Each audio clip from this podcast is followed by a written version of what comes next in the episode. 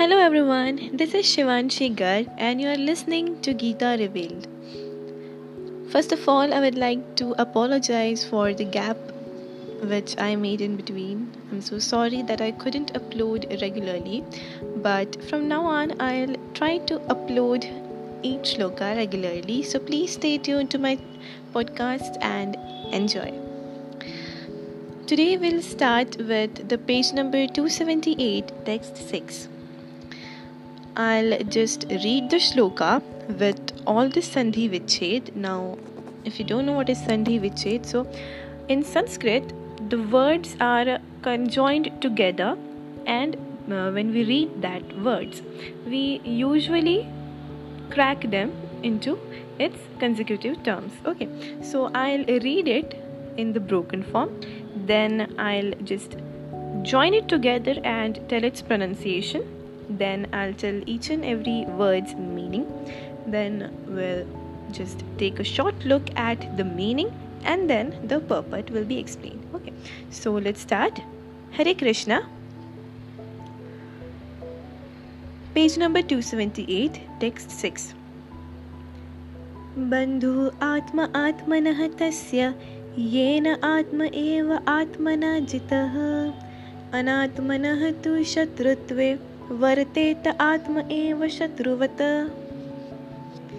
this is the shlok i said in each and every broken words okay so this sandhi goes like bandhu plus atma plus atmanah plus tasya gives bandhuratmatma gives i'm so sorry gives bandhuratma manas tasya then yena atma eva atmana gives yenatmaivatmana jitah then the next word anatmanah plus tu gives anatmanastu then shatrutve then varteta plus atma plus eva gives vartetatmaiva and then shatruvat now the meaning of each and every word bandhu means friend. Atma, the mind. Atmanah, of the living entity. Tasya, of him. Yena, by whom. Eva, certainly. Jitah, conquered. Anatmanah, of the one who has failed to control the mind. Tu, but. Shatrutve, because of enmity. Varteta, remains. Atma eva, the very mind. Shatruvat as an enemy. Now, the meaning of this shloka goes like For him who has conquered the mind, the mind is the best of friends. But for the one who has failed to do so, his mind will remain the greatest enemy. So, in this shloka, the Lord is trying to say that our mind, it's the most chanchal part. Now, what is chanchal? It is a Hindi word, and chanchal means very exciting or very distracting, which gets distracted quite easily, and it is something which is our control center, which controls our whole body, the brain, the mind, right? And our heart, of course. So, we have always seen in this great population there are 98% of people who had some dreams, some passion when they were young, but as they grew up, all got just faded away. How did that happen? Why did that happen? But there are 2% of people that actually achieve what they wanted. They actually pursue their passion and they are much successful in their life. Now, these successful people or we may say those athletes who just give up their everything and just follow their dreams, follow their passion, and achieve what they want. Then there are scholars, there are scientists, there are doctors, there are architects who just lose their everything, they just give up their everything and just try to be useful to others. But there are at the same time other people know only to enjoy themselves out. They remain absorbed in themselves. They drink they smoke or there may be even youth or some teenagers many of the teenagers right? So they'll just enjoy themselves and actually it's not their fault right? So we'll now find what is the actual matter with the second class of people.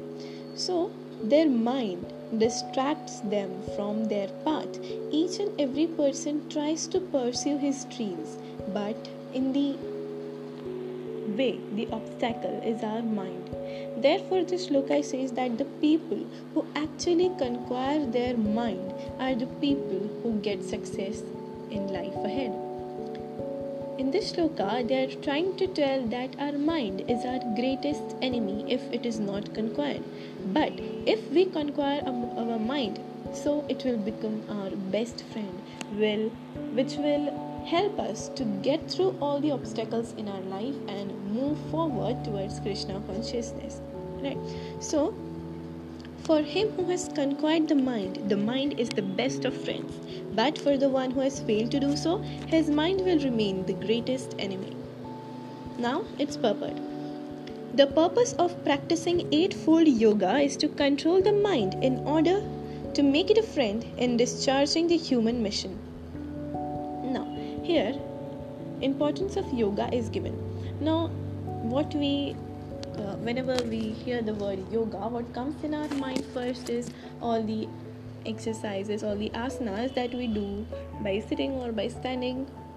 But according to Gita, this is not the real yoga. The real yoga is the art of practicing to control our mind. Then it can be meditation, it can be namasmaran it can be japa or anything which takes you closer to the god is yoga and the person who does this is called a yogi the real yogi according to gita is the person who has conquered his mind fully and dedicated wholeheartedly himself to the krishna. And this yogi is surely to achieve to attain moksha when he dies. so this is the real meaning of yogi according to the gita. Now the purpose of practicing eightfold yoga is to control the mind in order to make it a friend in discharging the human mission now as we know when we were born in this mortal world we surely had a mission in our mind.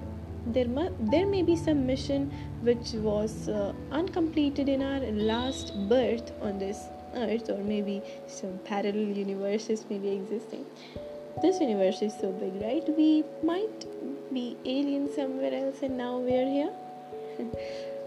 Jokes apart. So our purpose is to do something in this human world like i earlier also told you that this is the only way to achieve God. Because animals, as we know, don't know what God is. If you ask your pet dog and ask him, "Do you know about God? Do you know about Krishna?" What he would, what he would know, he just knows to just sit, eat, sleep, and do his life processes as it is. Right? He doesn't know about God or about Krishna consciousness. But we, as a human, have got a final, a last chance to to get near to god right? So this mind comes in between in that path to god.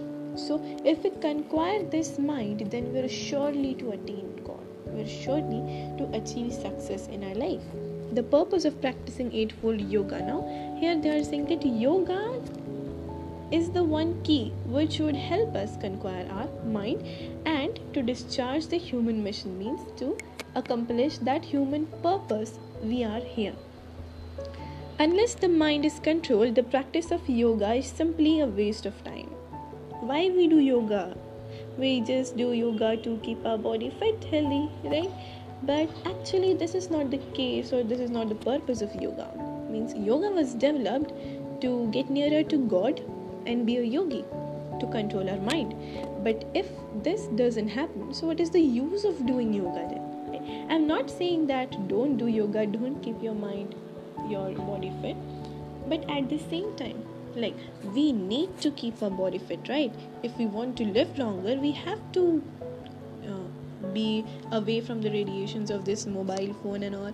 And we need to eat healthy keep fit so that we live longer and we are able to achieve the purpose of attaining krishna right? We need to keep our body fit. But if the sole purpose of doing yoga would become to keep fit then what is the use of yoga right? It it uh, would get the waste of time right? So do yoga stay fit but also try to concentrate that how will you conquer the mind. One who cannot control his mind lives always with the greatest enemy and thus his life and his mission are spoiled. Now this is a very important line which i would like to focus that if the mind is unconquered it will be our greatest enemy. Because mind is the one thing in our whole body which controls our whole self and if it is not controlled so it will surely spoil our mission what is our mission in life like when we are young teachers and parents ask us that what is your aim in life and it's like I want to be a doctor, an astronaut, an engineer, not engineer, but something really like dancer or artist or musician, right? And these are all our dreams, right? This is our mission when we are young, when we don't know what the sole mission of this human body can be. But sometimes, if the mind is not conquered, these missions are spoiled. Like, let me take an example like you want to be a doctor so as i live in india in india when you get in the 11th grade after the 10th so in 11th and 12th you have to study for NEET exam. It is the national testing exam for mbbs and other doctorate degrees. So if a student wants to become a doctor he'll have to pass that NEET exam. And if he has to pass that NEET exam he'll have to study hard. But if he doesn't study and he's wasting his time on mobile phones or laptops or playing or any other distraction that he might be getting. So he'll not pass right? And accordingly his mission would fail because he wouldn't be able to clear the NEET exam and then his hopes will be distorted right? So he might lose confidence in himself and there there are many cases of students who just end up their lives after they are being failed or some do even other choices other options in life. So what i want to say here is that our mind if not conquered will be our greatest enemy. And it is surely to spoil the purpose of our life and our mission. The constitutional position of the living entity is to carry out the order of the superior. As long as one's mind remains an unconquered enemy, one has to serve the dictations of lust, anger, avarice, illusion, etc. What does the mind do? we are saying that unconquered mind, unconquered mind, but what does it mean? So, if our mind is not conquered, then it will lead to lust, anger, love, hatred.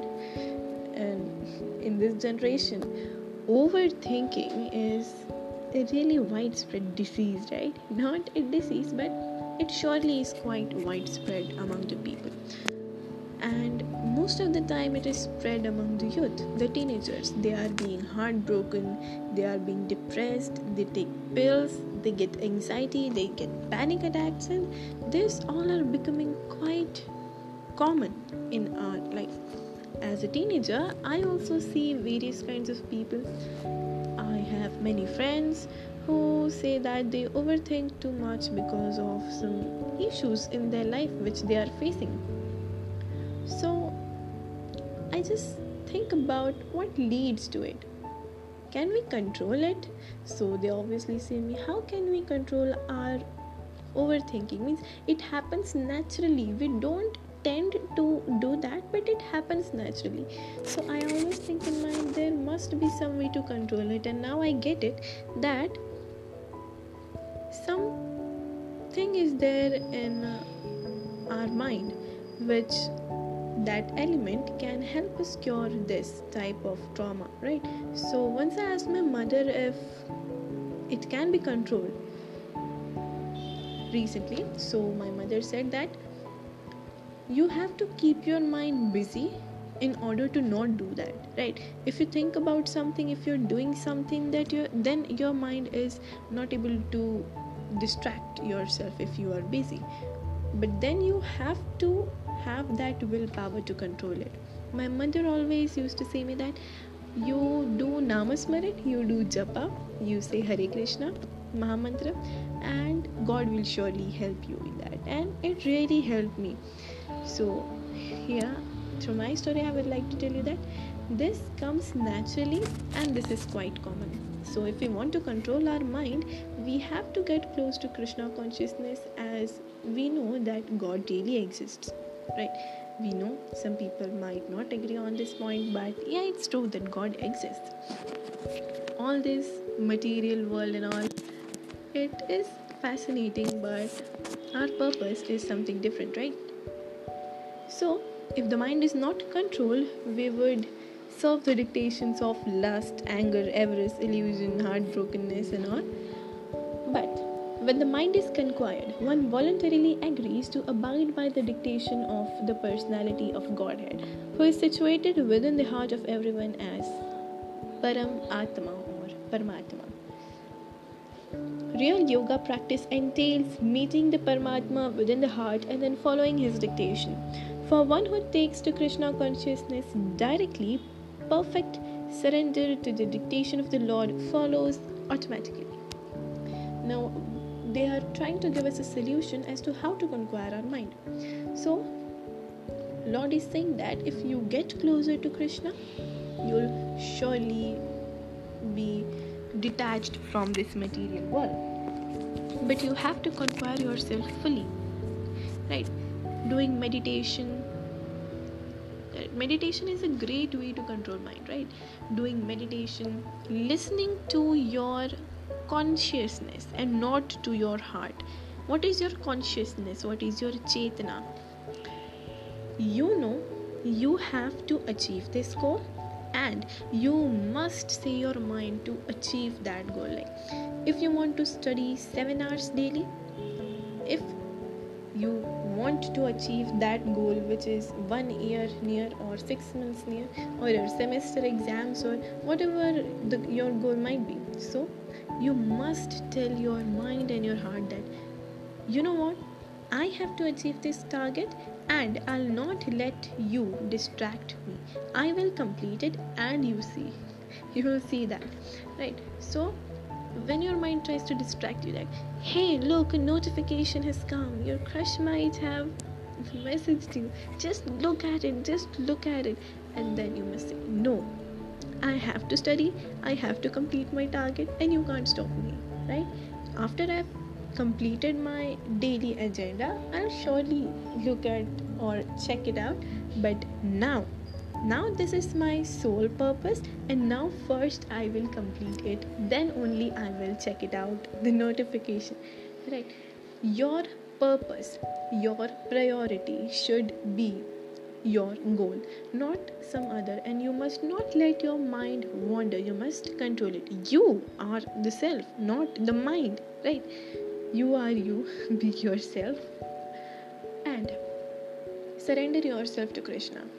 Try to at least do jap or do Hare Krishna Mahamantra at least 108 times daily or not 108 times. So, accordingly, as you get time, make time for Krishna and uh, each day don't forget to just talk with Him. Like we know now that if no one listens to us, God is surely there to help us. Keep faith in Him and you'll surely get your answers to all your questions. And with this, I would like to end today's episode. Thank you so much for listening to me and stay tuned. Hare Krishna.